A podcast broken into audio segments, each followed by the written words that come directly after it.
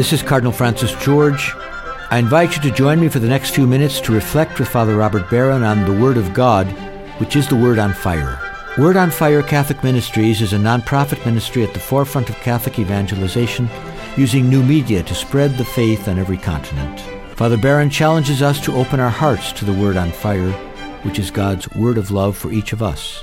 If our hearts are open, the Lord can change and transform us so that we might speak with love about the one who is love. The global benefactors of Word on Fire, with the support of the Archdiocese of Chicago, now present Word on Fire. Peace be with you. Friends, what is it about a voice? A voice moves us and affects us in a uniquely powerful way. You can read even very beautiful words and be moved by them. But there's nothing like hearing those words read by a living voice. Think of the difference of reading lines of Shakespeare and then hearing Derek Jacobi or Ian McKellen recite them. I mean, there's power power just in reading the words of Shakespeare, but when you hear them read by a great Shakespearean actor who knows how to use the voice, there's just something unique. Frank Sinatra was called the voice. How come? Well, his singing just had this soul searing quality. The timbre of his voice was was thrilling. It was a bit like the timbre of a cello. Even the uh, the uh, older Frank Sinatra, there was just a quality to his voice that immediately got your attention. And it communicated something of the soul in a way that few other singers were able to do. My mother has a particularly rich voice. It's a rather deep voice for a woman and very expressive, and I can still hear very vividly the tone of her voice as she would read to me when I was a child. It still kind of echoes in my mind. When the young John Henry Newman was trying to find his way religiously, when he was torn between his Anglican roots and the Catholic Church, he determined that only the Catholic Church claimed to have a living voice of biblical interpretation, capable of settling disputes. Newman knew the Bible itself was subject to all kinds of interpretations. For a time, Newman felt that the ancient fathers of the church, they would be the criterion for interpretation. But he said, however great they are, they're not a living voice. The Catholic Church alone claimed, in the voice of the Pope and the bishops, to have just that voice that could say yes or no, true or false.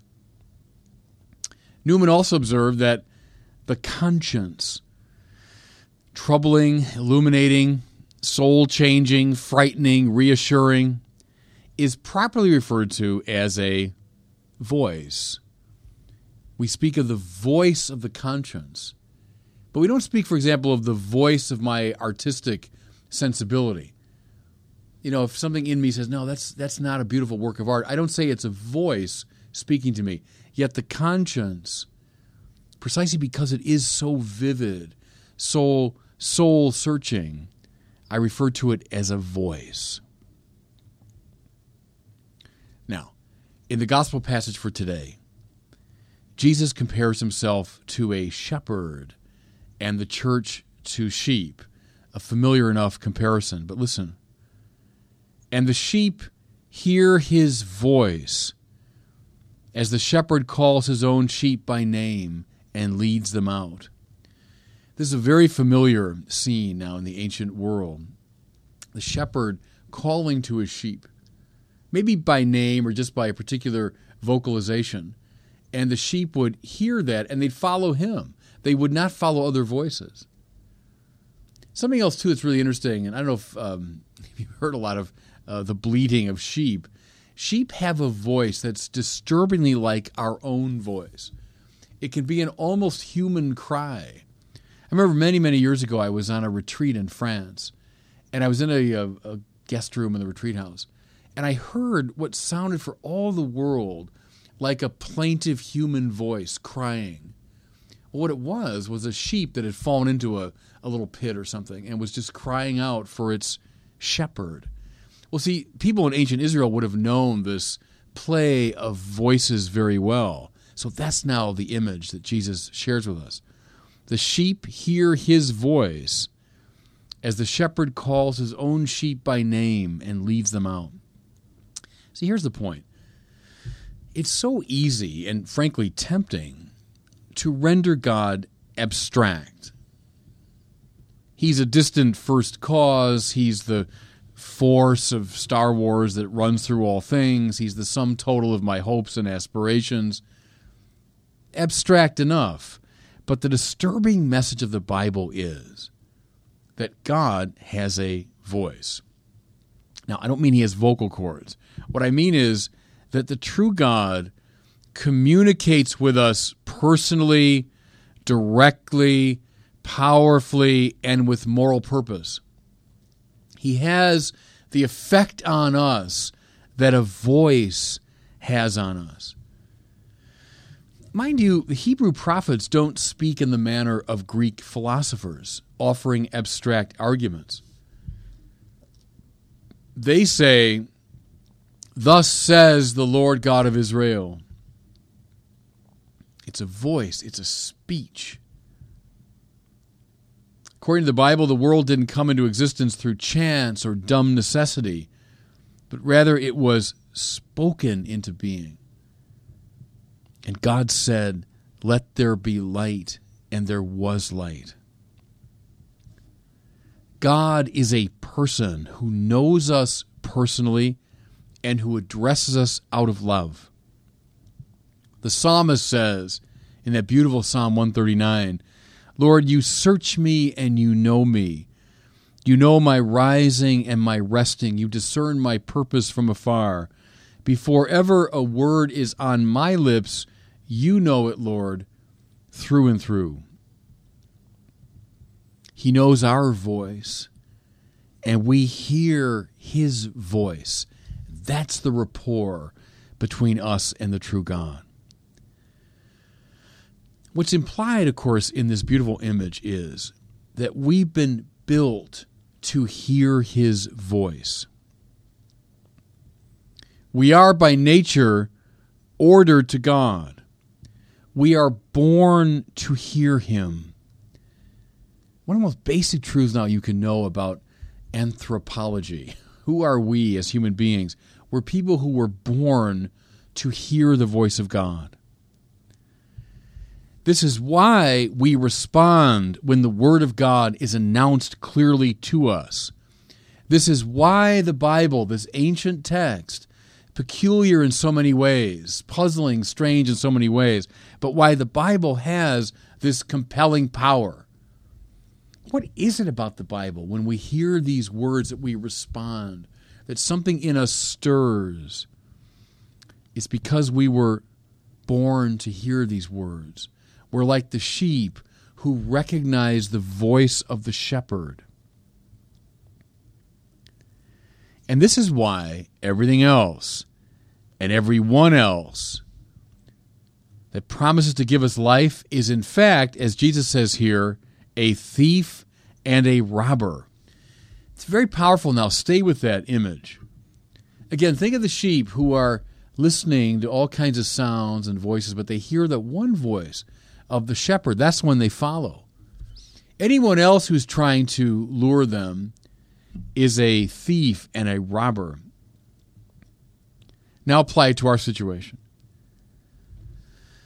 There are a million voices competing for our attention sex and pleasure and money and honor and titles, the esteem of others, academic degrees, on and on. What are those? They're voices calling to us, calling us out to follow them. But we're like those sheep who are destined to hear the voice of the shepherd. See, all those things are fine, as I've said a thousand times before, but none of them is the voice. And when we give ourselves to them in this absolute way, they actually rob us of life. You see why Jesus calls them thieves and robbers. This is why we should run away.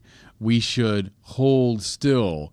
We should not respond to these alluring voices. Okay, you say, I'm, I'm with you so far. I, I see all that. But how is the voice of God, the voice of Christ, heard today? It's a good question. I find in my work in, uh, in speaking and giving retreats and so on, this question comes up all the time. Okay, Father, that's all great, but how do I hear it? Here's some suggestions. Through the scriptures, through the teaching of the church, through the lives of the saints, through the liturgy, and especially through the conscience, which Newman called the aboriginal vicar of Christ in the soul. Let me say just a word about each one of those. The scriptures. How many, especially of us Catholics, have put the scriptures away? Maybe we got a Bible in the house somewhere, but we hardly ever read it. We're not acquainted with it. We don't study it carefully. How about the teaching of the church? Do we just set it aside, one voice among many? The lives of the saints. Do you read the lives of the saints? Study them? Find a saint who's like you in personality and style? How about the liturgy? 70%, 75% of Catholics in our country stay away from the liturgy on a regular basis. And then I wonder why I don't hear the Word of God. Well, that's where you hear it. The conscience. In so many ways, the conscience is dulled in our time, isn't it? Oh, it's all hang ups, it's old Freudian repressions. No, no, the voice of the conscience, and we've all got it, we all know it. That aboriginal vicar of Christ is one of the ways that the voice is heard. You know, as post Freudians, we can worry excessively about guilt. Well, I'll grant you there is weird, neurotic guilt. But not all guilt is of this type. I mean, some guilt is the result of a robustly functioning conscience. When you've done something cruel or deeply selfish or manipulative or sexually dysfunctional, when you've turned away from God, you walked away from the Mass, forgotten to pray, you've entered into a way of life that's displeasing to God, well, your conscience speaks to you, and it speaks with all of that integrity and power and personal connection of a voice. So does the Mass, so does the Bible, so do the lives of the saints. Listen to them. Listen to them. It's Christ speaking to you. Just a last detail. We hear when he has driven out all his own, this is the shepherd now, he walks ahead of them, and the sheep follow him because they recognize his voice. The shepherd of our souls is not a God who makes arbitrary demands upon us from on high. Rather, he's one who has walked our walk, even to the point of dying our death Whatever struggles we face, He's faced. Whatever dark path we have to walk, He's already walked it. Jesus, we hear in the letter to the Hebrews, was tempted in every way that we are, but did not sin. Can I suggest, friends, that's a shepherd that we can follow. That is indeed a voice to which we can listen. And God bless you.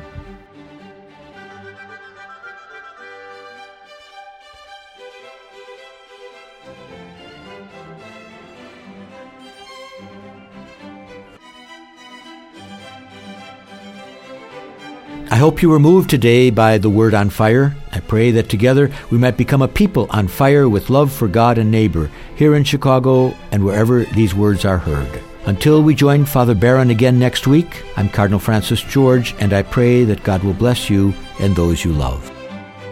Father Robert Barron is combating the crisis of faith in our culture. Father Barron's expanded website can deepen your faith, give you new insights into scriptures, and help you become a better Christian. Go to wordonfire.org and tap into Father Barron's compelling videos, sermons, articles, and much more. Wordonfire.org. Connect with one of the Catholic Church's best messengers every day, everywhere.